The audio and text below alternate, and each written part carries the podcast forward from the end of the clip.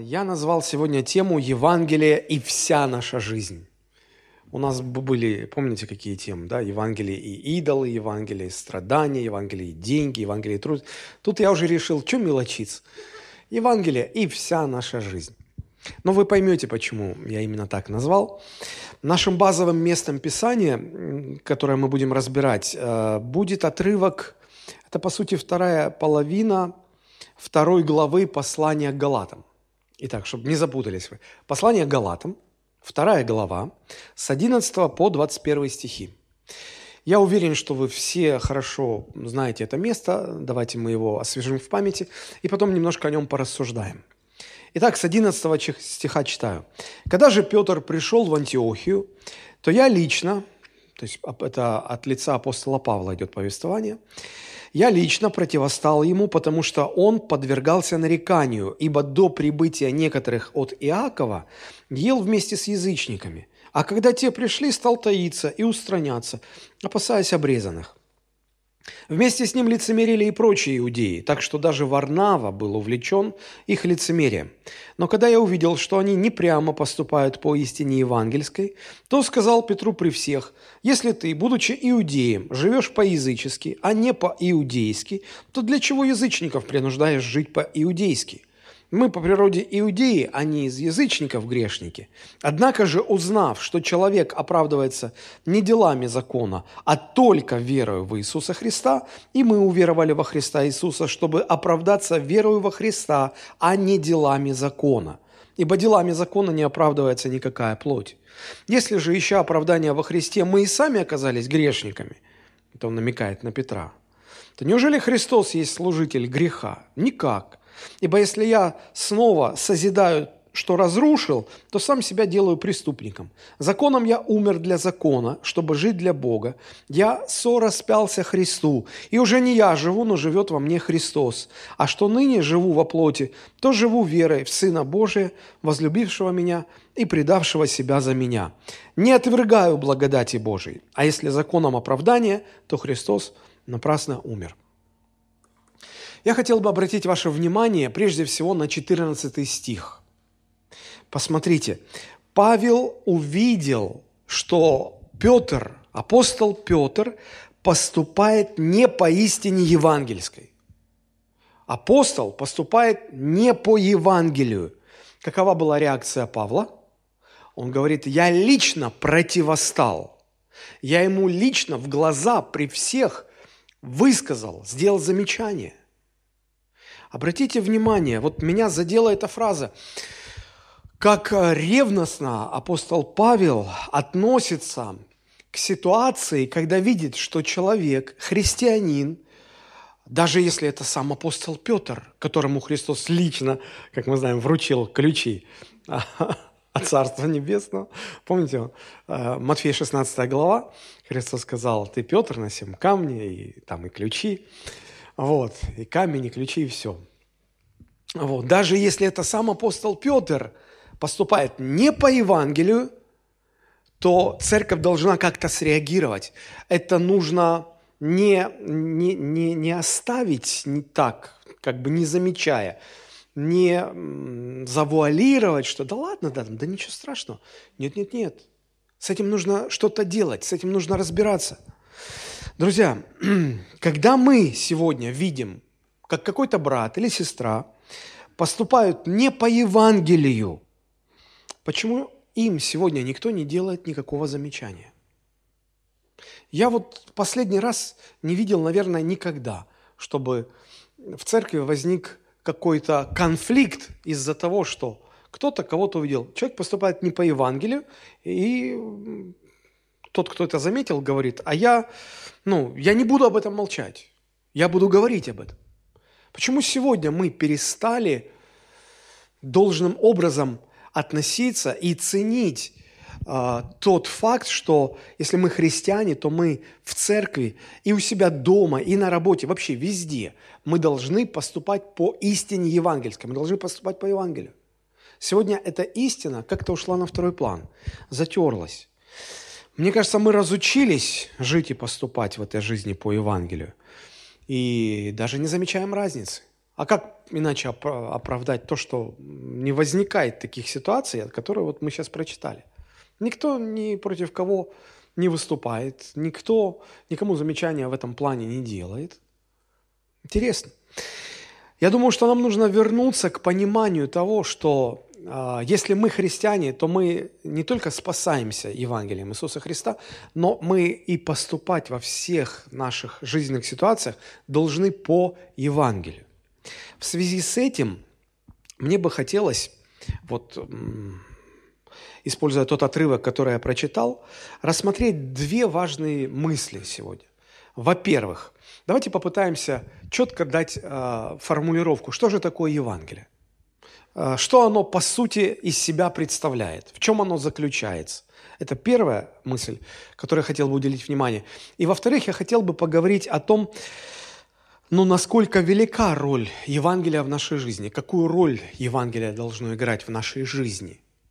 Вот эти два вопроса сегодня стоят на повестке дня. Итак, давайте начнем с первого.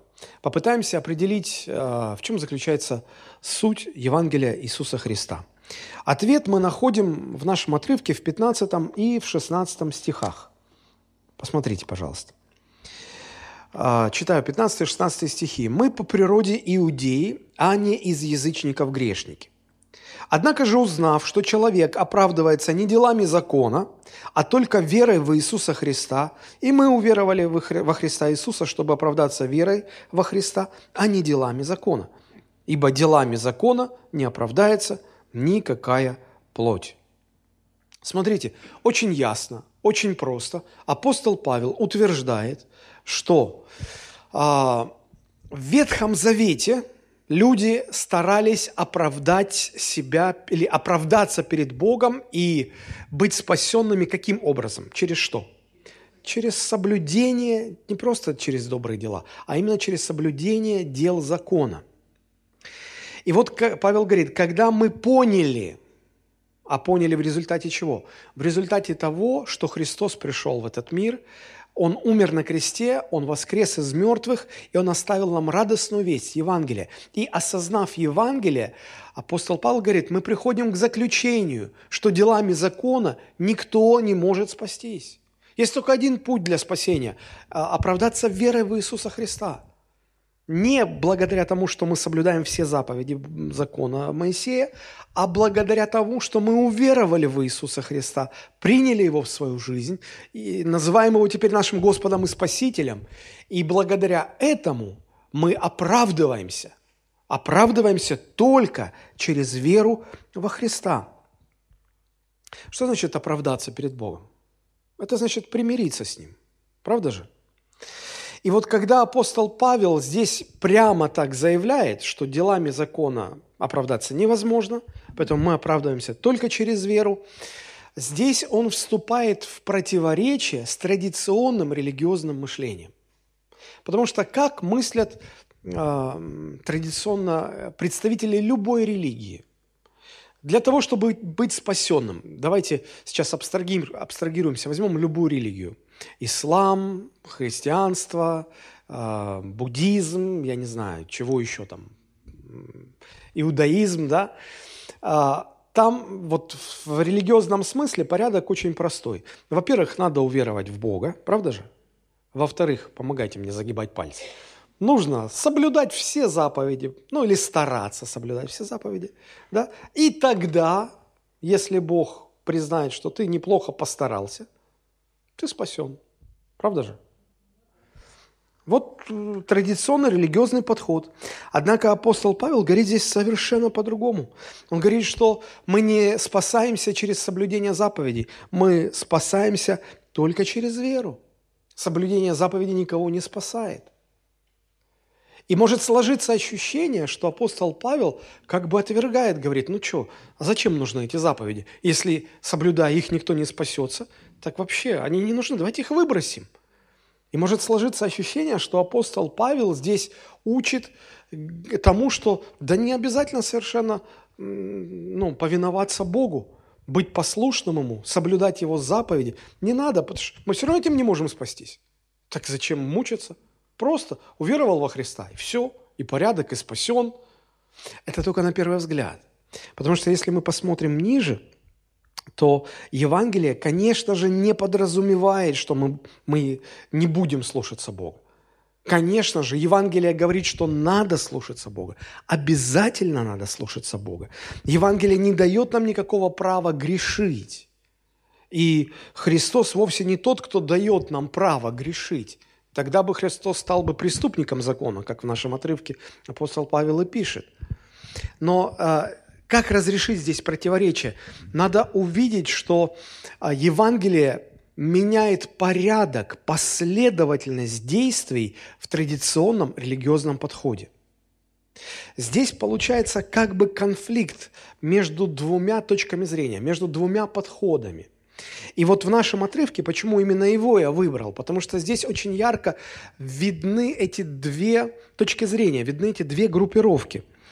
А, для того, чтобы нам понять лучше это противоречие, давайте мы сравним эти две точки зрения. Во-первых, это был подход э, апостола Павла, который утверждает, что заповедями мы не спасаемся э, только через веру в Иисуса Христа. Второе, вторая точка зрения или второй подход э, представляла группа иудеев, которые пришли от Иакова, посмотрите, да, с 11 стиха. «Когда же Петр пришел в Антиохию, то я лично противостал ему, потому что он подвергся нареканию, ибо до прибытия некоторых от Иакова...» Что это за некоторые, прибывшие от Иакова? А, смотрите, кто такой Иаков, во-первых? Иаков был старшим пастором Иерусалимской церкви. То есть это самая первая церковь, которая началась. Она пользовалась невероятным авторитетом. Ее возглавляли такие столпы веры, как а, Петр, Иаков и Иоанн. Но старшим пастором окончательно а, считали а, ну, апостола Иакова. И вот из этой церкви пришли некоторые иудеи, но они, они были уже христианами. Это были учители, которые пришли из вот этой материнской церкви для того, чтобы в других насажденных церквях, ну, как сказать, помочь людям утвердиться в вере. Но по факту они сделали что-то обратное. Итак, а, еще раз хочу обозначить. С одной стороны, мы видим то, что говорит нам апостол Павел. С другой стороны, что говорят нам вот эта группа учителей, а, которые пришли из самой Иерусалимской церкви. Смотрите, 12 стих. «Ибо до прибытия некоторых от Иакова Петр ел вместе с язычниками, а когда те пришли, стал таиться и устраняться, опасаясь обрезанных». Понятен этот смысл? То есть, смотрите, когда Петр был в антиохийской церкви, анти, это а, антиохийская церковь, она, это та Антиохия, которая располагалась на современной территории Турции. Конечно, это было, э, тогда это было языческое место, собственно говоря, как и сегодня. Вот. И, э, конечно, это была языческая церковь. Она практически полностью состояла из язычников. И вот когда Петр, то есть он уверовал во Христа из иудеев, он пришел в эту церковь, она вся из язычников. Они все не соблюдают вот этих вот постановлений о чистой и нечистой пище, а, ритуальные там очищения, не умывают руки. То есть они ничего этого иудейского э, ритуального не соблюдают. Петру тоже это, наверное, как бы все надоело, и он тоже не соблюдал ничего. И он жил там как язычник, как язычник жил. И все бы было хорошо, если бы не пришла делегация уважаемых учителей от самого старшего пастора Якова из Иерусалимской церкви. Вот, они пришли, Петр их увидел, ага, это же наши братья иудеи. А тут все язычники. И Петр призадумался, так, а если они меня увидят, как я ем с язычниками, а вдруг они меня осудят? А мне не нужны проблемы с Иаковом. Зачем вот это все? И так или иначе Петр как бы поддался этому искушению, и он теперь уже не ел за одним со стол, столом с язычниками, а уже садился за стол с этими вот уважаемыми товарищами из Иерусалима. Увидев это, подтянулись прочие иудеи, потому что, вот посмотрите в нашем тексте, как сказано, что вместе с ними, вместе с ним лицемерили и прочие иудеи. То есть там было еще некоторое количество иудеев, и они подумали, о, вот наш, наконец-то власть вернулась. А то эти все язычники, язычники, понимаешь. И э, Павел пишет, смотрите, так что даже Варнава был увлечен. Уж Павел, ну, от кого, от кого? От Варнавы он такого не ждал. Но даже Варнаву соблазнили, совратили. И Павел просто в шоке говорит, вы что творите-то вообще? Что же вы делаете? И он, смотрите, он высказывает Петру и говорит, послушай, э, если ты, будучи иудеем, будучи иудеем, живешь по-язычески, пока они не пришли, ты же жил по-язычески, так, а не по-иудейски, то для чего сейчас язычников принуждаешь жить по-иудейски? Что ты сейчас так поменял свою позицию? Зачем ты все это делаешь? И апостол Павел характеризует поступок Петра и говорит, ты поступаешь не по Евангелию. Это очень важно. Ты поступаешь не по Евангелию. И вот смотрите, ну это я попытался пояснить, чтобы вам было понятно.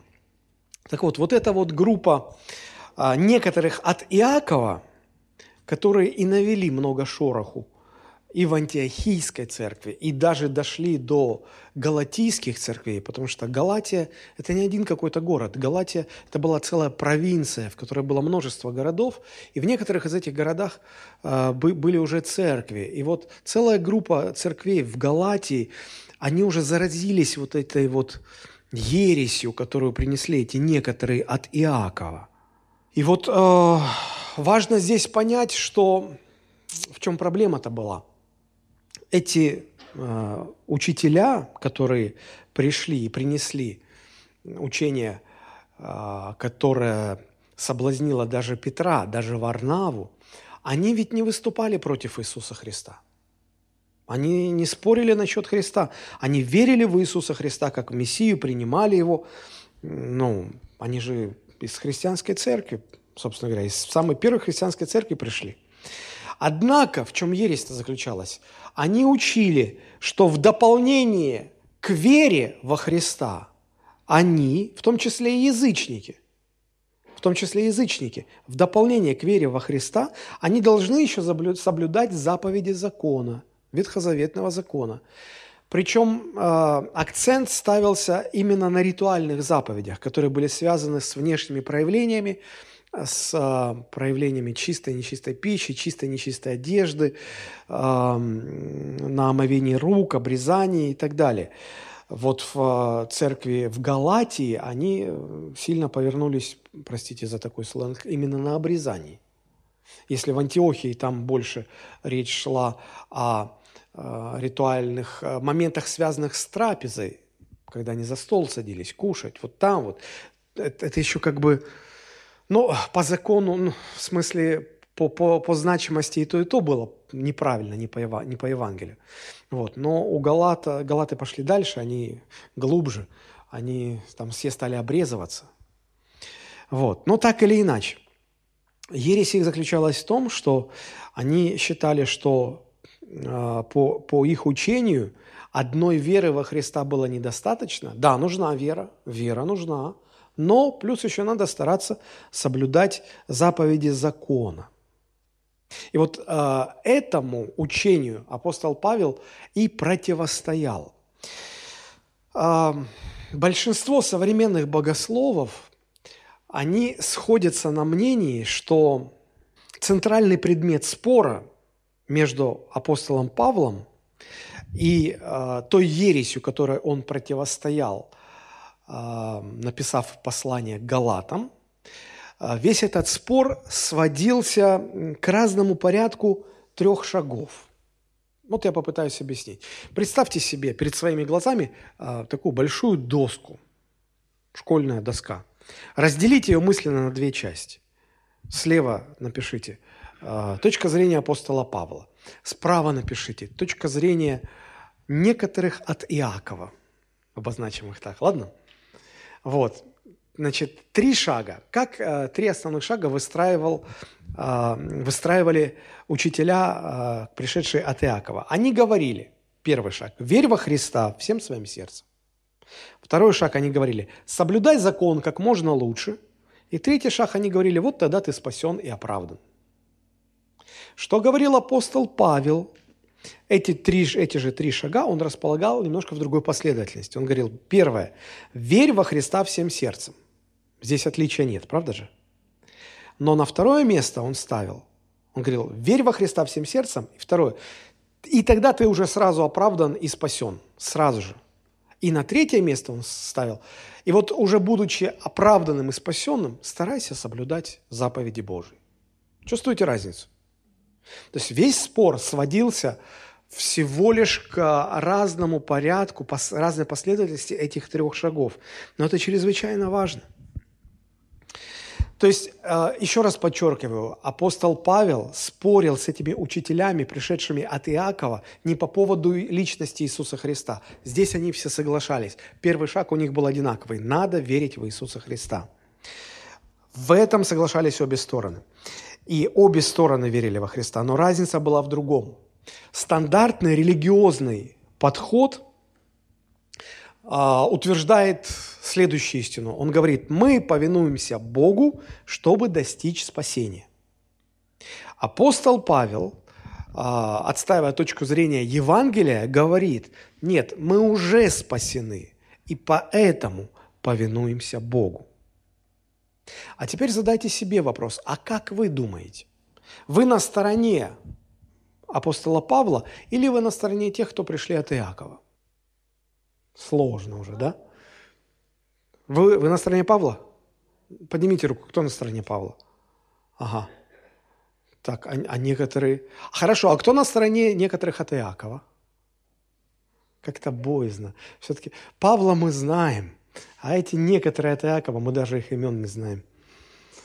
Да, ну давайте будем разбираться. Слушайте, может быть, вы считаете, что именно, именно благодаря вашему повиновению заповедям Божьим вы и приняты Богом, и оправданы Богом. Сегодня в христианских церквях очень много таких людей, которые именно так и думают. Или же вы думаете, что из-за того, что вы полностью приняты Богом и любимы Богом, вы теперь стараетесь как можно лучше соблюдать Его заповеди. Вот две разных точки зрения. Они совершенно разные. Разный подход, а, даже противоположный подход к послушанию Богу. И, и хотя в обоих этих подходах подчеркивается важность послушания Богу, сторонники этих подходов по-разному подходят к послушанию. И результаты их жизни тоже абсолютно разные. Если вы повинуетесь Богу, чтобы быть принятыми Богом, тогда каков будет результат вашей жизни? Как вы себя будете чувствовать? Или что характерно для тех людей, которые считают, что э, им нужно повиноваться Богу и соблюдать заповеди для того, чтобы быть принятым Богом? Тогда их жизнь, э, можно сказать, подвержена двум характеристикам. Э, это жизнь э, тревожная и эгоистичная. Попытаюсь объяснить, почему она тревожная. Она тревожная, потому что, стараясь соблюдать Божьи заповеди, вы никогда не знаете – а достаточно ли вы их соблюли? Доволен ли Бог? А, хватает ли этого Богу, чтобы засчитать вам праведность и принять вас? И вот всегда у вас будет какая-то тревожность. Как в молодые годы говорил Лев Лещенко, что-то мне волнительно. Вот и вам будет волнительно. Или, если вы вспомните, когда вы последний раз делали ремонт, то, наверное, вот, ну, многие люди, находясь вот в состоянии ремонта, а, они постоянно волнуются и переживают, а хватит ли денег на ремонт. Тревожность такая, волнительность вот такая. И вот здесь это похоже. А, а, а достаточно ли я соблюл заповеди, чтобы Бог меня принял? Или, может быть, еще что-то нужно? И никогда не знаешь, хватает или не хватает того, что ты сделал. И, во-вторых, люди, которые повинуются Богу, чтобы быть принятыми Богом, их жизнь смело можно назвать эгоистичной. Знаете почему? Потому что, посмотрите, они, они, они, они по факту соблюдают заповеди, да? Ну, например, они помогают нуждающимся, они стараются прощать, они стараются не проходить мимо тех, кого нужно любить, Но по факту они это делают ради того, кому помогают, или ради себя, чтобы Бог их принял. По факту не ради тех, кому они помогают. Да, они делают, но они делают это с э, другим мотивом, потому что им это нужно. И в этом смысле их жизнь эгоистична. Понимаете, о чем идет речь? То есть люди, которые повинуются Богу, стараются исполнять Его заповеди для того, чтобы быть принятыми Богом, их жизнь тревожна и их жизнь эгоистична, потому что это все направлено на, на них самих. А если вы на стороне учителей Иакова, то ваше поведение, оно всегда будет характеризоваться вот этими двумя а, категориями. Второй подход или позиция апостола Павла имеет совершенно другой порядок. Он говорит, я повинуюсь Богу, потому что я уже спасен.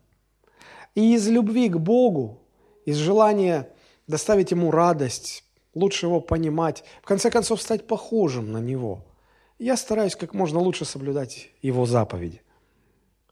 То, что сторонники первого подхода старались заслужить, заработать, сторонникам второго подхода уже дано через веру. То есть то, что эти пытаются заработать, эти уже приняли через веру. А Бог дал все. Уже у Бога просто больше нет ничего такого, что можно было бы заработать, чего не было бы дано по вере. Понимаете? И вот приняв оправдание, приняв спасение, нам не нужно больше ничего заслуживать. Вы скажете, а тогда вопрос, а зачем тогда повиноваться? Конечно, потому что у тебя есть любовь к Богу, потому что ты хочешь быть похожим на Него, потому что ты хочешь выстраивать взаимоотношения с Ним. Это очень просто. Мы повинуемся не для того, чтобы что-то получить от Бога, потому что мы все получаем от Него через веру в Иисуса Христа – но мы повинуемся, потому что мы хотим строить и развивать с ним взаимоотношения. Мы хотим радовать его, мы хотим любить его и проявлять как-то эту любовь. Это как в браке. Знаете, хороший муж угождает своей жене не для того, чтобы она стала его женой, она уже его жена. Ему не нужно ее добиваться, она уже его жена. Но почему он тогда ее угождает? Ну ответьте. Потому что он любит ее.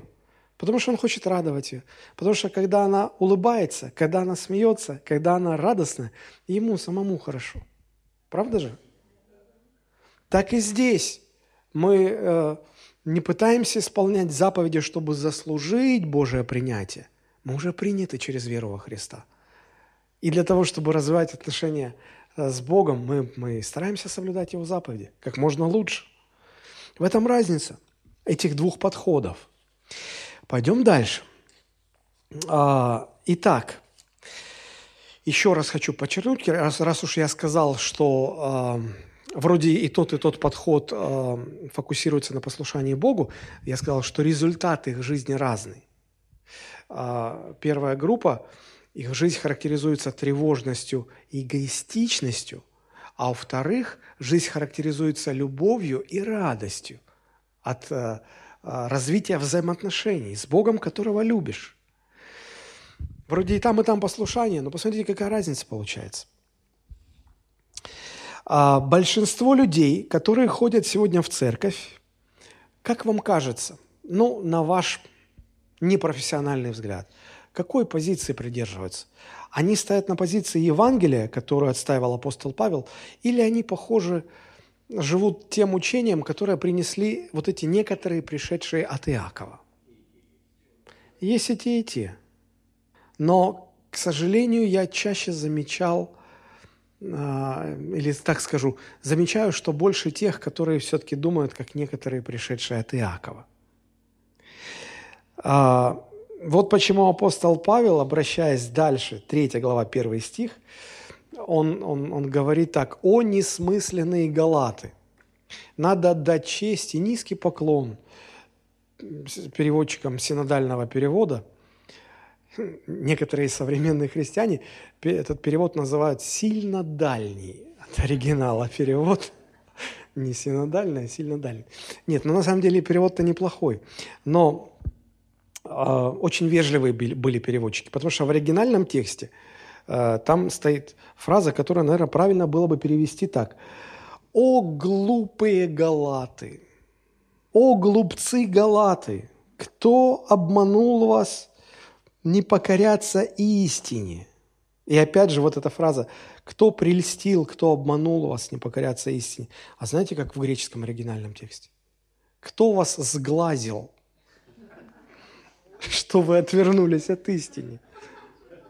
Смотрите, а, оригинал.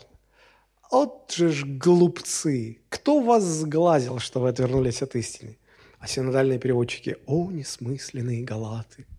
Кто прельстил вас, чтобы не покоряться?» Как поэтично ну, вежливо, вежливо. Ну, ну, хорошо. Хорошо, что у нас есть возможность э, обращаться к э, разным переводам для того, чтобы, ну, как-то понять. Иногда люди говорят, ой, сейчас столько переводов, один одно говорит, другой другой говорит, вообще каша. А, я бы не советовал пользоваться разными переводами людей, людям, которые ну, знают только один язык только свой единственный язык. Но люди, которые учили разные языки и понимают немножечко а, структуру языков, как они учатся и какова разница между языками, вот у них тогда вопросов не возникает. Потому что они понимают, что даже, помнится, в 90-е годы был такой фильм «Трудности перевода» назывался. Художественный фильм. Но э, на самом деле очень сложно иногда передать идею а, сформулирована на одном языке, так, чтобы было понятно она представителям другого языка, другой культуры. Но мы немножечко отвлеклись. Давайте вернемся. Вернемся э, к нашему отрывку. Итак, хорошо. Э, несмысленные галаты. То есть смотрите, что у нас получается. Получается, что в одной и той же церкви, на одном и том же собрании могут сидеть два христианина, Оба они по утрам читают Библию и молятся. Оба они стараются жить правильно, подражать Иисусу, потому что верят, что Иисус Христос их Мессия. Они оба поступают правильно. И кажется, ну где между ними разница? Они одинаковые. Но их мотивы и причины их повиновения Богу могут быть не просто разными, а прямо противоположными. И прямо противоположными может быть результат в их жизни, результат их хождения перед Богом. Потому что если мы повинуемся Богу, чтобы быть принятым и оправданным Богом, тогда в результате знаете, кем мы станем? Либо самоправедными людьми, либо мы станем э, людьми, которые будут испытывать отвращение к себе. Они станут угрюмыми, гневливыми, им будет казаться, о, я грешник, бедный, правда, я такой недостойный, и я ниже плинтуса, и да помилует меня Господь. И, то есть, либо человек уходит в самоправедность, либо в самоуничижение уходит. Это результат позиции, когда человек повинуется Богу, чтобы быть принятым. Потому что он рано или поздно поймет, что это невозможно. Ну, просто, ну, ну, невозможно делами оправдаться. Ну, Павел говорит, невозможно делами оправдаться перед Богом. Но у второй группы это те люди, которые верят в Иисуса и, веруя, понимают, что они только исключительно благодаря вере приняты, прощены, спасены, и из-за этого они стараются соблюдать Божьи заповеди, в результате их жизнь будет наполнена миром, любовью и радостью. Вы бы какие хотели бы результаты в своей жизни? Первые или вторые? Конечно, вторые. Тогда не надо пытаться заслуживать, зарабатывать, я не знаю, повиноваться, чтобы Бог нас оправдал и принял. Это, это важно понять. А, смотрите, большинство людей, ходящих в церковь, мне кажется, возможно, я ошибаюсь, но по моим наблюдениям, они очень похожи на тех, кого Павел называет «о несмысленные галаты». О несмысленные галаты. Но я очень надеюсь, что в результате вот этого послания, которое апостол а, адресовал а, галатийским церквям, они поняли, они пришли к пониманию своей ошибки, и они вернулись к а, подлинному Евангелию. И осознав, в чем заключается суть Евангелия, они тогда пришли к пониманию того, что происходит с нами, когда мы верим во Христа именно по Евангелию. А что происходит, когда мы верим а, во Христа по Евангелию? Ну вот посмотрите 19 стих. Когда мы э, верим во Христа по Евангелию, тогда эта вера производит нас вот какое действие. 19 стих. «Законом я умер для закона, чтобы жить для Бога. Я сораспялся Христу». Вот эта фраза «я сораспялся Христу» много лет моего э, христианского хождения, она э, оставалась для меня непонятной. Я думал, ну как это я сораспялся? Это 2000 лет назад Христос там висел на кресте, а я родился через 2000 лет после этого примерно. Вот. И я никогда на кресте не висел. Как это? Я сораспялся. Я много молился, чтобы понять. Я задавал вопросы пасторам, наставникам, пока однажды до меня не дошло, что а, вот эта фраза «я сораспялся Христу» говорит нам о некотором тождестве, которое начинает действовать, когда мы верим в Иисуса Христа по Евангелию. То есть а, в некотором смысле, что вот значит я сораспялся Христу? Это значит, что в некотором смысле я тоже умер на кресте. Фактически вместо меня это сделал Христос. Но Он сделал это так, как будто бы я там был. Эту смерть засчитали мне – я должен был умереть за свои грехи, и я умер за свои грехи. Но вместо меня пошел Иисус. А далее, а, и в этом отрывке, и во многих других отрывках апостол Павел говорит, что я не только сораспялся Христу, но и я соединился с Ним в Его воскресении. А что это значит?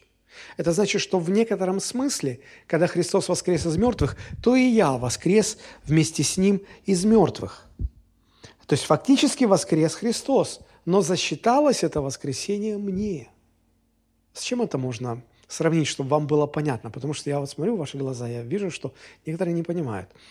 Я попытаюсь э, вот так объяснить. Когда я учился в школе, я был практически круглым отличником. А до восьмого класса у меня в аттестате все были пятерки, кроме одного предмета. Догадайтесь, какого? Какие же вы догадливые, а? Да, я рос э, крайне э, некультурным в физическом смысле ребенком. Мне плохо давались бег, прыжки, подтягивания, плавание. Когда мне было 4 года, я, э, если вы когда-нибудь гуляли в Ривьерском парке, там есть пруд, сделанный в форме Черного моря. Вот когда мне было 4 года, я там тонул в этом пруду. Я с тех пор э, стал бояться воды. Я очень-очень поздно научился плавать. И то я плаваю, я больше 100 метров, наверное, не проплыву. Вот у меня страхи такие. Вот. И у меня два страха с детства появилось. Это страх перед физкультурой и страх перед врачами. И того, и другого я старательно избегал. Так вот,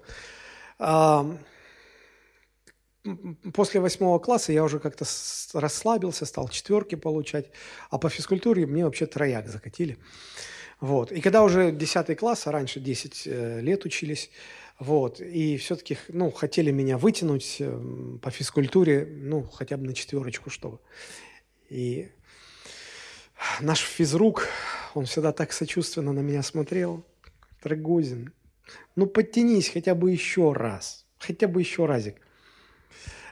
И я тогда, не знаю, я, конечно, не был тогда еще верующим, но мне пришла гениальная мысль. У меня был друг Игорь Харченко. Вот он маленький такой, но жилистый, весь в мускулах. У него пресс кубиками был. Он мог подтягиваться. Вот пока его не остановишь, он будет подтягиваться. Сто раз, больше ста раз. Я говорю, а, я не помню, как уже нашего физрука звали, хотел быстро сказать. Я говорю, можно он недостающее количество раз за меня подтянется?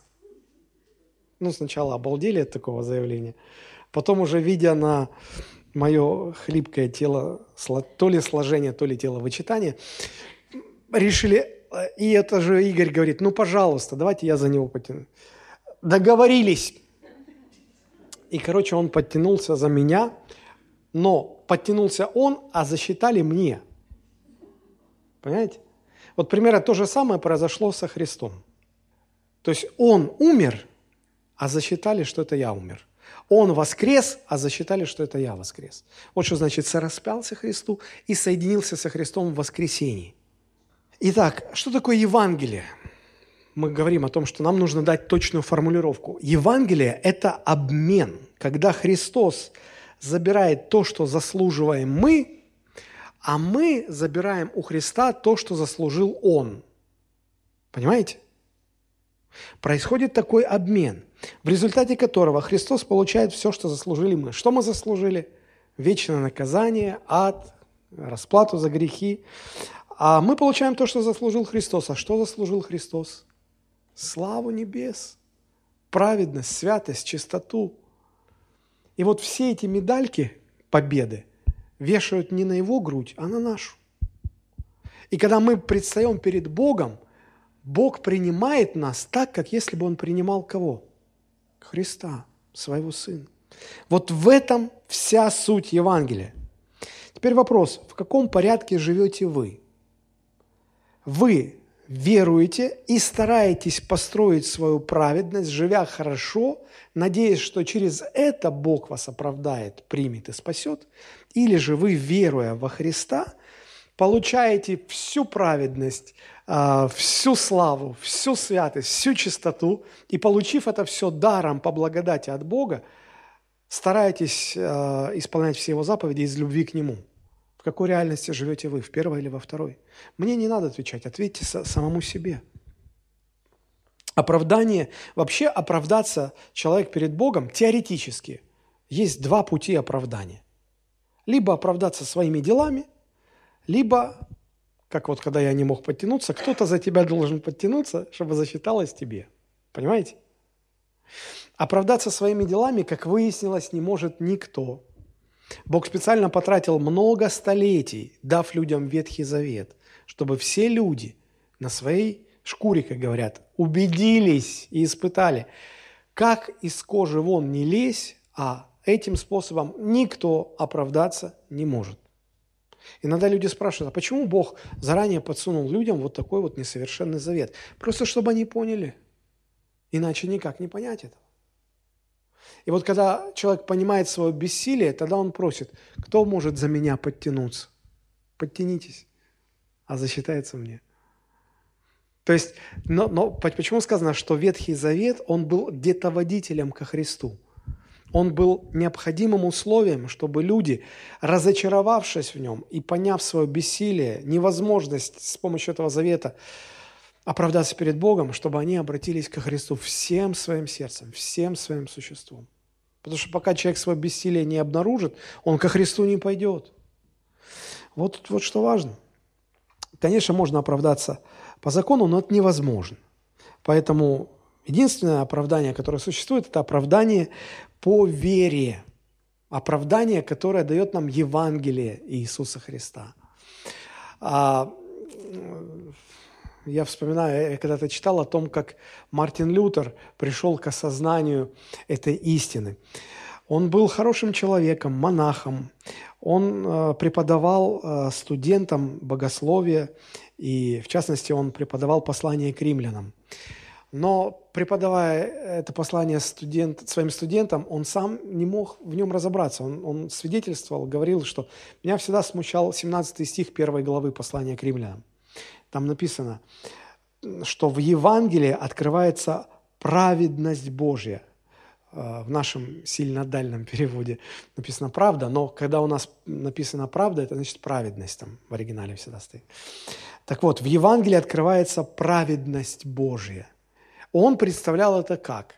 Он представлял, что для того, чтобы человек был принят Богом, да, Бог ждет, чтобы человек показал Богу в своей вере свою праведность, стараясь изо всех сил соблюдать все заповеди. И только прошло много времени, молитв и а, отчаянных поисков, прежде чем а, Мартину, этому, Мартина Лютера осенило, и до него дошло, что он увидел это слово «праведность Божья». Открывает, в Евангелии открывается праведность Божья, что не своей праведностью мы приняты и оправданы, а Божьей, Христовой праведностью. Это изменило его жизнь. И он написал, что вот как только я это осознал, я понял, что я, я родился заново. Понимаете ли вы теперь эту мысль так же хорошо, как понял ее Мартин Лютер? Без Евангелия у вас такой порядок. Уверовал, повинуюсь Богу, чтобы быть спасенным. Но если вы стоите на позиции Евангелия, тогда у вас другой порядок. Уверовал, и поэтому спасен и принят Богом, и поэтому стараюсь соблюдать все заповеди. Аминь. Вот э, произошел ли у вас этот переход? Это первая вот важная часть, когда мы определили суть Евангелия, сказав, что это обмен, а, когда все, что принадлежало нам, перешло Христу, и все, что принадлежало Христу, перешло нам. И мы оправдываемся не своими делами, не своим послушанием, а исключительно верой в Иисуса Христа. Теперь давайте посмотрим на вторую часть. Какова роль или какую роль Евангелие должно играть в нашей жизни? Ну, если сказать, что большую роль как бы большую роль, аминь, на этом проповедь закончена. Да? Но я постараюсь более развернуто дать ответ на этот вопрос. Наверное, так. Если мы приняли Евангелие и, и стараемся жить по Евангелию, что меняется в нашей жизни? Как Евангелие меняет нашу жизнь? Чтобы конкретизировать ответ на этот вопрос, давайте мы рассмотрим еще раз а, с 11 по 13 стихи наш отрывок. «Когда же Петр пришел в Антиохию, то я лично противостал ему, потому что он подвергался нареканию, ибо до прибытия некоторых от Иакова ел вместе с язычниками. А когда те пришли, стал таиться и устраняться, опасаясь обрезанных. Вместе с ним лицемерили и прочие иудеи, так что даже Варнава был увлечен их лицемерием». Немножечко контекста этой истории, чтобы вам было понятно. Петр был евреем – Евреи э, на протяжении многих столетий жили э, в рамках Ветхого Завета, соблюдали закон Моисея, и особенный акцент делался на видимых ритуальных заповедях. Вообще поклонение, все поклонение в рамках Ветхого Завета можно разделить на две части. А, это видимые, э, видимые заповеди соблюдения ритуальной чистоты – и вторая часть, э, она была связана с жертвами. Но давайте по порядку. А, что это за ритуальные заповеди? Сюда относились э, различные ограничения, касающиеся принятия пищи. То есть была пища чистая и нечистая. Ну, например, евреям запрещено э, было, ну и сейчас у них это все, те, кто продолжают жить в рамках иудейства, а, им запрещено принимать в пищу свинину, креветки, крабы, омары там, и так далее. Вот, то есть какая-то часть еды считается нечистой. А, им нельзя носить определенного рода одежду. Им нельзя, не, нельзя было прикасаться к а, некоторым вещам, например, к плесени, если грибок появлялся на стене, или умер родственник, а ты случайно коснулся. Вот прикосновение к этим вещам делало человека нечистым на семь дней последующих он не мог войти ни в синагогу, ни в храм. Он не мог предстать перед Богом, молиться перед Богом. Он был ритуально нечист. Для еврея это была трагедией. Вот почему они все ну, так скрупулезно следили за своей ритуальной чистотой. А, я когда был в Израиле, и нас привели к стене плача, то там до сих пор все это... Я видел, как, э, как тщательно, э, значит, правоверные иудеи, чтобы подойти к стене плача, они э, ритуально омывают руки. Это не то, что они моют, потому что они грязные, но потому что ритуал такой. Там обязательно нужно надеть кипу на голову, и чтобы подойти к стене плача. И когда ты уже собираешься уходить от стены плача, ты не можешь повернуться к ней спиной и, и, и идти, потому что это неуважение, это, это нечистый ты тогда будешь. Они отходят спиной назад вот так. И множество-множество там таких вот вещей есть.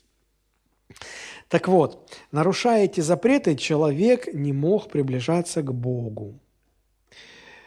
И поэтому а, иудеи очень сильно ну, простите меня за такой сленг, очень сильно заморачивались, чтобы всегда поддерживать свою ритуальную чистоту. И вот когда э, Петр, имея этот опыт, имея этот бэкграунд, как сегодня говорят, он оказался в церкви в Антиохии, где в основном были язычники, которые вообще не заморачивались ни по поводу еды, ни по поводу одежды, ни по поводу каких-либо прикосновений. Он подумал, ну как это так? Любой правоверный иудей начинал усматривать в этом некую несправедливость. Ну как это так? Мы же так дрожим, мы же так щепетильны вот в этих вопросах, а они ничего не делают и нас уравнивают. И мы, мы на равных приняты Богом. Как так? Иудеи привыкли чувствовать свое а, превосходство над язычниками. И вот когда эта фраза, вот у нас здесь, посмотрите, да, а, 15 стих, Здесь этого не видно в нашем синодальном переводе, но в оригинале 15 а, стих – это а, Павел как бы передразнивает утверждение правоверных иудеев. Мы по природе иудеи, а не какие-то там грешники, язычники, понимаешь? Мы иудеи, а не какие-то там. Вот. То есть иудеи, они всегда чувствовали ну, в себе превосходство над язычниками, потому что те грешники, априори грешники. А мы вот, мы вот заботимся, тщательно подходим к этому всему. И так далее, и так далее, и так далее. Но рано или поздно каждый иудей понимал, что где-то он прокалывался. Где-то он оказывался нечистым. И тогда на помощь ему приходила вторая часть а, протокола поклонения в Ветхом Завете. Значит, надо было как-то спасать ситуацию. А как спасать? Принести жертву за грех. И очистишься тогда. Вот. А вот почему существовала вторая часть э, законы о жертве. Они, по сути, говорили, что как ни старайся, с первой части у тебя все равно, ну, рано или поздно ты не сможешь все соблюдать, поэтому вот есть вторая часть. А, так вот, когда Христос пришел, то Он принес две а, радикальные перемены в эту систему ветхозаветного поклонения. Во-первых, он сказал, что жертвой за грех является он сам. Больше не нужны ни козлы, ни тельцы, ни бараны, ни овцы, ни... все. Он говорит, я одна единственная жертва, которая навсегда решает проблему человеческого греха в жизни каждого человека, который жил, живет и еще будет жить. И для иудеев это было вообще непонятно. Но вторая вещь, которую принес Христос, он а, объяснил, что люди, которые благодаря вере в Него получают оправдание, им уже не нужно не только приносить жертвы за грех, но также не нужно соблюдать э, ритуальную чистоту, соблюдая все эти омовения, прикосновения, неприкосновения и так далее.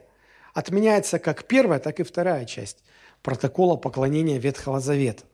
То есть все это уходит в небытие. Однако христианам из евреев это было очень и очень трудно принять.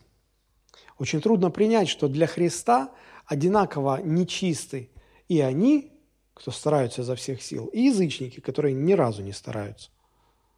Понимаете?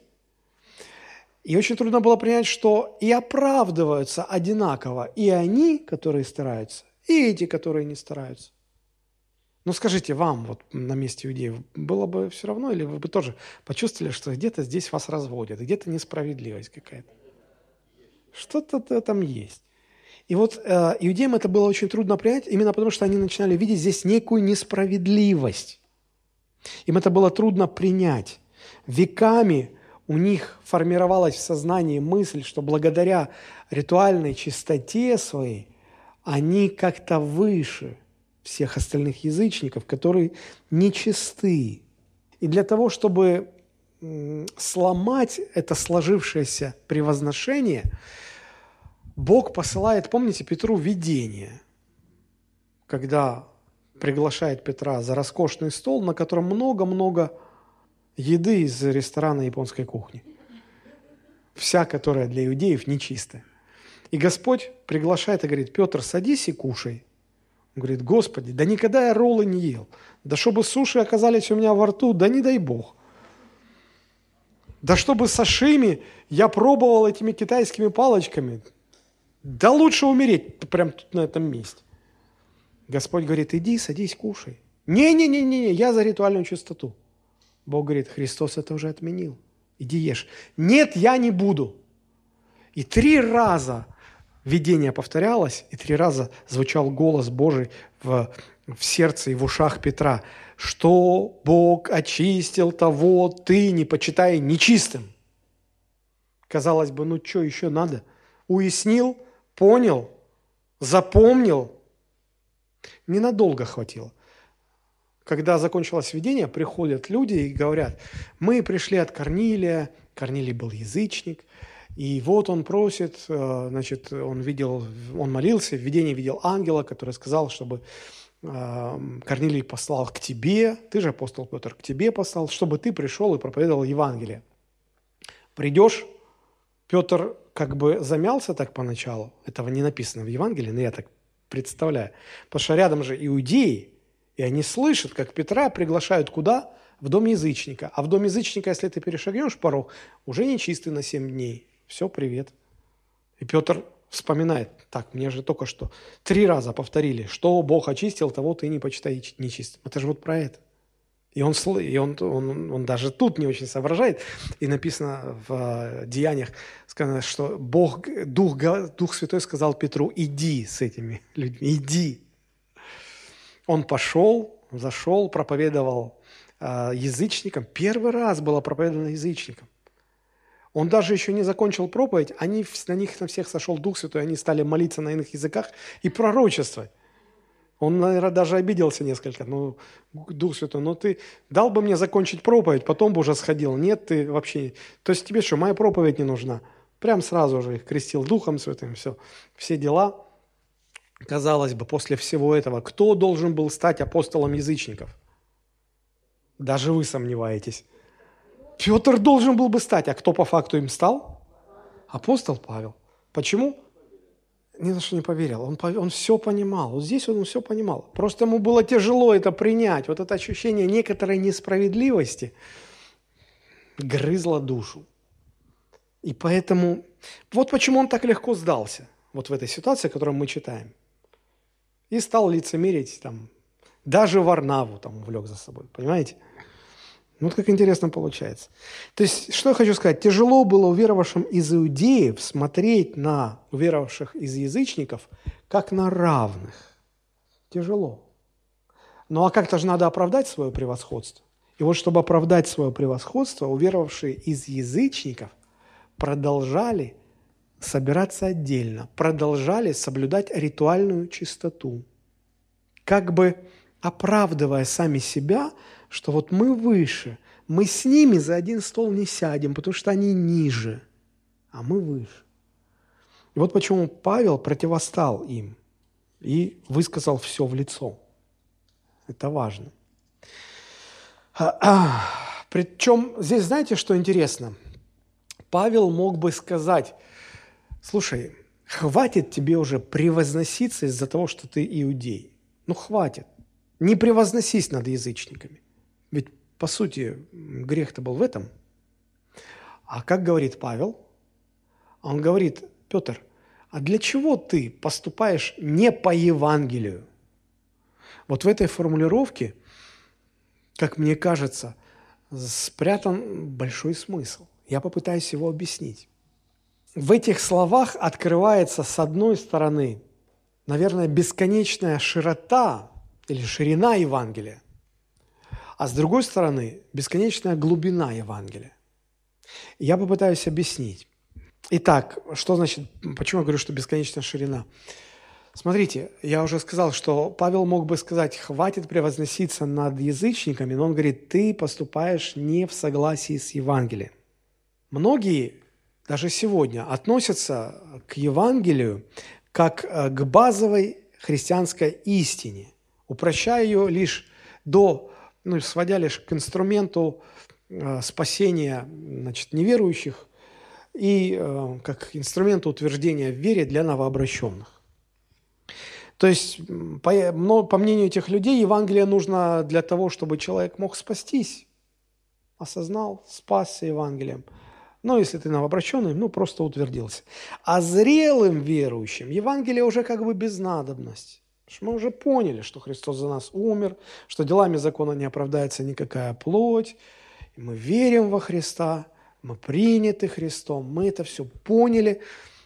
Что уже из этого-то? Ну, дайте нам ну, более твердую духовную пищу. Дайте нам что-то посерьезнее. Давайте поговорим о каких-то более глубоких теологических вопросах, истинах, которые объяснят нам, как дальше жить. А Евангелие это оставьте для новичков. Зачем же возвращаться к Евангелию, к основам? Но смотрите, апостол Павел мог бы по-разному сформулировать претензию к Петру, но он, ему, апостолу, не новичку, не новообращенному, но уже глубокому, зрелому, верующему, он говорит, а почему ты поступаешь не по Евангелию? Выше Петра ну, мог считаться только авторитет Иакова. И вот эти столпы веры, к ним обращен этот вопрос, а почему ты поступаешь не по Евангелию?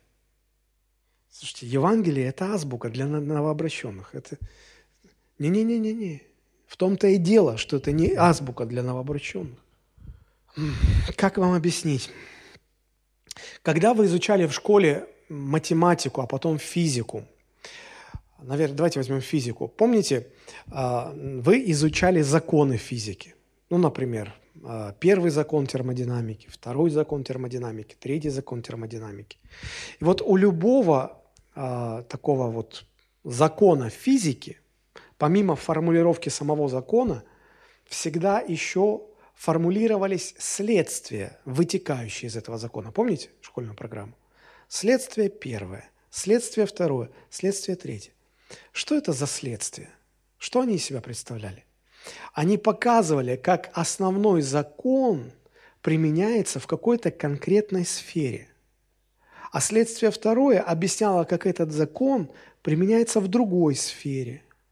А следствие третье, как оно применяется в третьей сфере – один и тот же закон, но когда его применяешь в разных сферах, то по-разному формулируется следствие, которое определяет, как этот закон там действует. Так вот, если представить Евангелие как основной закон, по которому мы спасаемся, то когда мы берем и применяем Евангелие в одной сфере своей жизни, в другой сфере своей жизни, в третьей сфере своей жизни, Применение Евангелия в каждой сфере своей жизни – это как следствие, которое нужно сформулировать из основного закона. Понимаете, о чем речь идет? Так вот, если Евангелие как базовый основной закон нужно для новичков, чтобы они поняли, как спастись и как утвердиться в основах веры, это для них важно категорически. То что категорически важно для более зрелых христиан? Понимание следствий, вытекающих из Евангелия, которые объясняют нам, как применять Евангелие в каждой сфере нашей жизни. Вот почему последние проповеди я называл таким шаблонным заголовком Евангелие и страдания, Евангелие и деньги, Евангелие и трудности. Потому что мы все понимаем, как звучит Евангелие в базовой формулировке.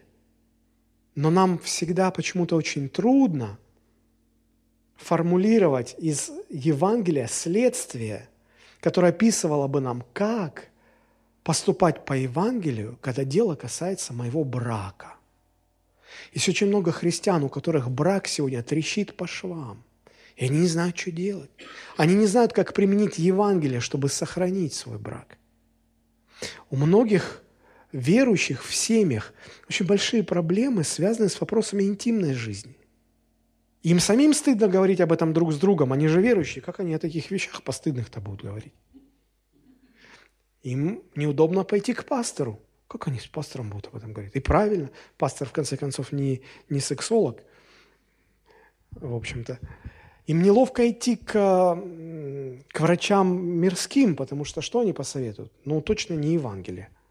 И вот они живут годами, ну, испытывая жутчайшее неудовлетворение в этой, в, этой сфере своей жизни. И не знают, как, а, ну, как, каким должно быть мое отношение к сексуальности в свете Евангелия.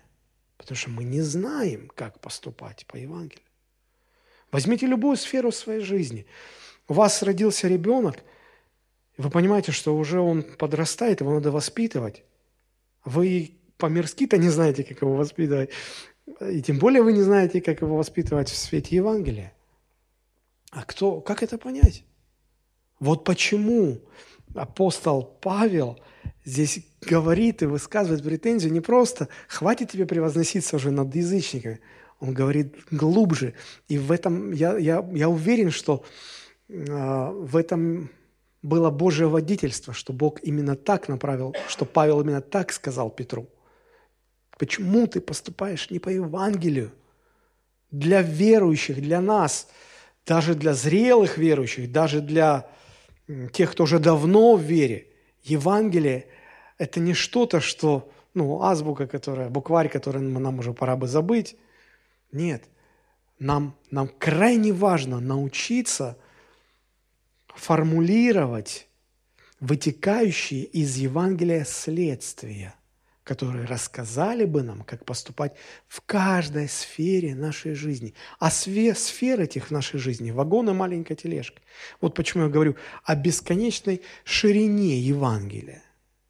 Оно настолько широко, что оно ну, должно затронуть все сферы нашей жизни, объясняя нам, как в этих сферах нам поступать по Евангелию.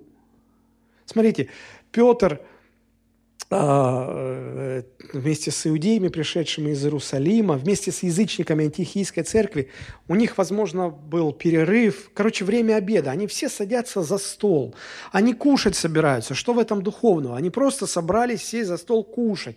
И здесь Павел, видя это, говорит, Петр, почему ты поступаешь не по Евангелию? Я чего, и кушать должен по Евангелию? Да. Я и интимные отношения со своей женой должен строить по Евангелию? Да. Я и к деньгам должен относиться по Евангелию? Да. Детей воспитывать по Евангелию? Да. Научиться зарабатывать деньги по Евангелию? Да. Вести бизнес по Евангелию? Конечно. Относиться к своему здоровью в свете Евангелия? Обязательно.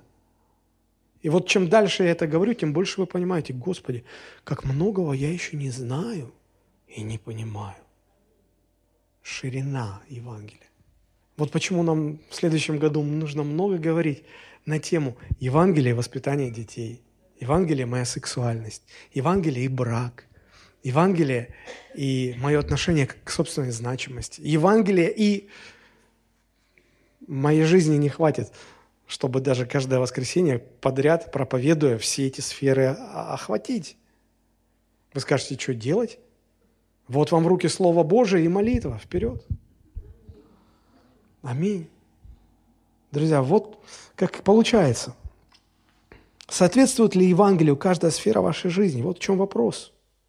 Евангелие – это не просто азбука, это бесконечно широкое мировоззрение, сквозь призму которого нам нужно научиться видеть все сферы нашей жизни и поступать в каждой сфере нашей жизни по Евангелию. Если вы знаете только, как спастись Евангелием, и на этом все, и дальше не делайте никаких шагов, чтобы понять Евангелие глубже и шире, вы так и останетесь духовным младенцем. И через 10 лет, и через 20 лет. И сегодня в христианских церквях так много этих духовных младенцев, которые только знают, как спастись Евангелием, и все. Вторая сторона, да, я сказал, что не только бесконечная ширина Евангелия, но и бесконечная глубина Евангелия. Я постараюсь... А, у меня времени остается пять минут всего лишь. Но тут уже немного. А, Павел, упрекая Петра, что тот поступает не по Евангелию, он фактически говорит, слушай, ну мы взрослые люди, мы все понимаем, да? Ты же так себя ведешь не потому, что ты не знаешь волю Божию, ты все знаешь прекрасно но у тебя это здесь знание. А вот сюда это не дошло. Любой психолог вам скажет, что каждый человек постоянно ищет ощущение своей значимости. Ну, то есть каждый хочет чувствовать себя значимым, ценным и важным, правда же? И э, психологи обычно говорят, что ваша самооценка, она базируется на ваших достижениях. Нет у вас по жизни никаких достижений, и у вас самооценка низкая. Много у вас достижений. Вы депутат, у вас мандат, у вас кубок, у вас золотая медаль, у вас успешный бизнес, у вас загородная дача или что там, дом, у вас Мерседес, у вас что-то еще. Вас все знают. Вы приходите в любой ресторан, и к вам по имени отчеству, пожалуйста, отдельный столик. Самооценка куда стремится? На что опирается? На достижение. Каждый человек ищет ощущение своей значимости.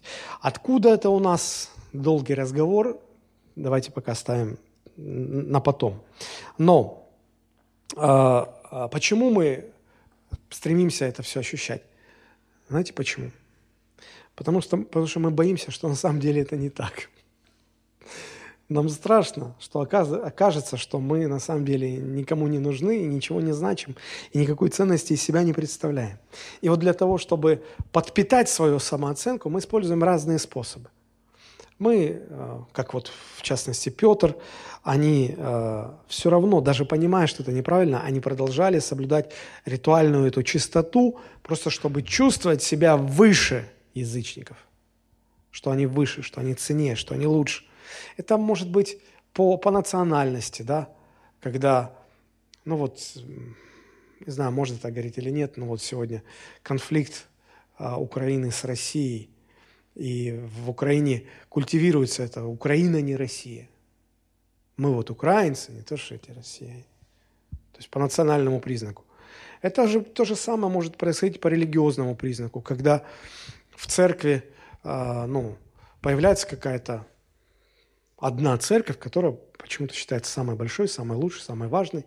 И человек, если принадлежит к этой церкви, он считает, что он лучше всех остальных верующих. А, а, вы из другой церкви, а, вы из той вот маленькой церкви, что там на Донской собирается. Ну ничего, ну, ну вы тоже спасены, тоже, слава Господу. Ничего, ничего, не, не расстраивайтесь.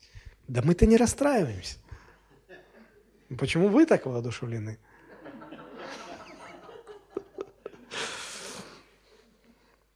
И мы говорим, я не такой, как они. Или мы строим карьеру и пытаемся своим успехом доказать, что вот мы лучше, мы вот важные, мы значимые. Или что-то еще делаем.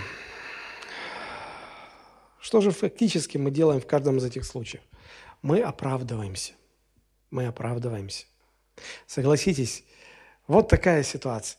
Среднестатистический верующий христианин, а, который до уверования там ворочал миллионами, потом уверовал, оставил криминал, все живет скромно, спокойно, без каких-то там этих, вот, давно живет, встречает своих друзей, которые с криминала там поднялись, там все, у них там яхты, самолеты, и, и вы с ними разговариваете, и они так на вас жалобно смотрят, мол, куда вы, в какую секту попали, вас спасать надо, вы тоже расстраиваетесь где-то в глубине души, думаете, если бы я бы вот тоже сейчас уже был бы таким состоятельным человеком, и вы уходите в расстроенном состоянии, и знаете, что вы сами себе говорите?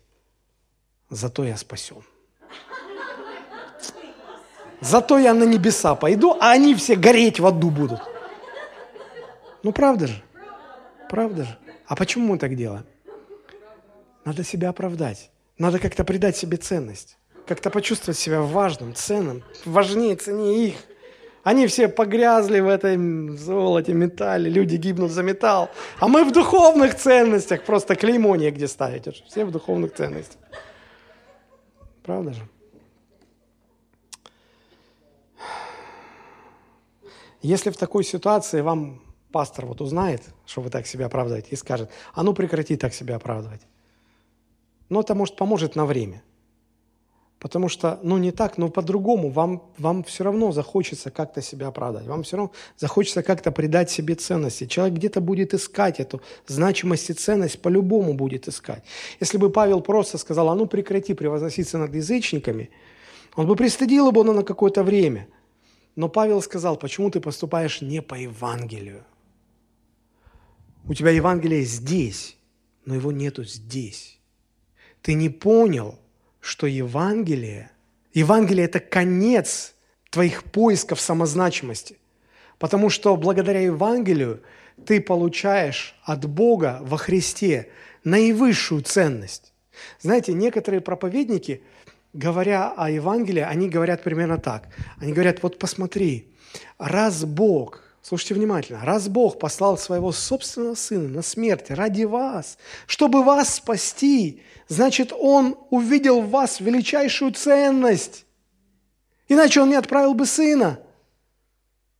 Вы бы не нагнулись, чтобы поднять даже копеечку. Но если там миллион лежит, вы, вы нагнетесь в три погибели, потому что ценность вам нужна.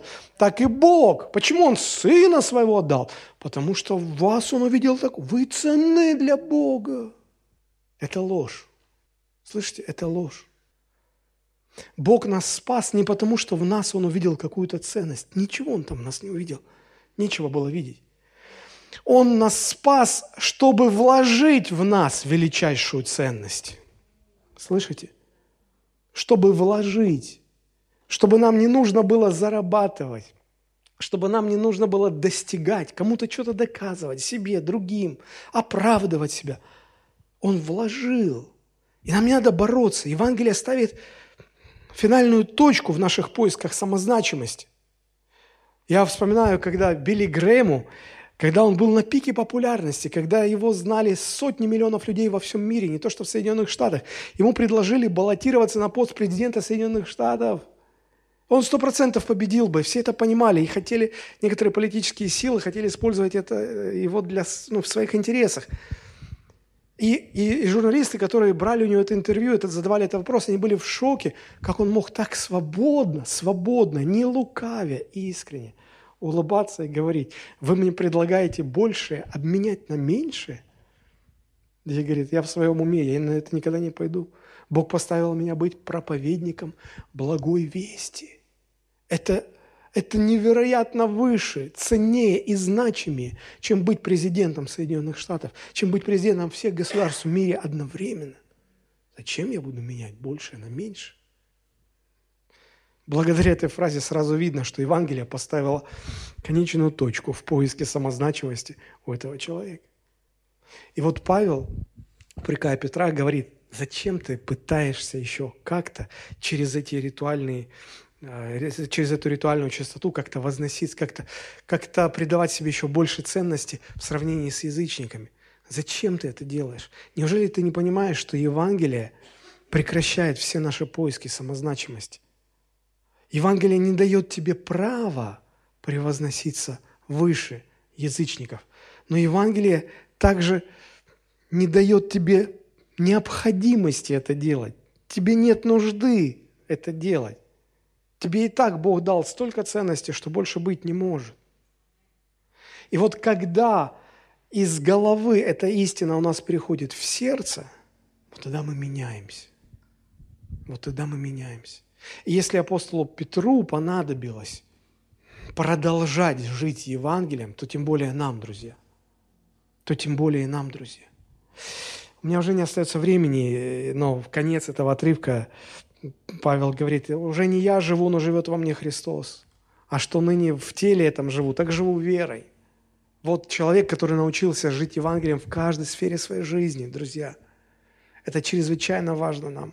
И вот в заключение я хотел бы подвести итог. Мы, во-первых, сегодня рассмотрели, что такое Евангелие по сути своей.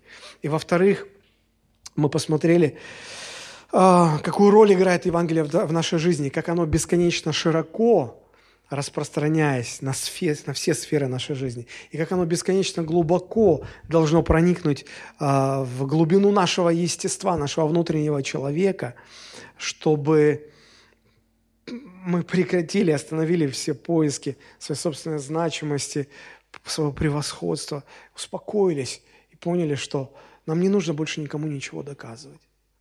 Мы приняты Богом. Бог на нас смотрит, как если бы Он смотрел на своего единственного Сына Иисуса Христа. И Он нас всех любит невероятной любовью. И когда это Евангелие заполняет наше сердце, действительно мы становимся самыми счастливыми людьми на земле. Давайте мы склоним наши головы и помолимся, чтобы Дух Святой помог нам постичь Евангелие во всей его широте и глубине. Аминь. Господь, мы благодарим.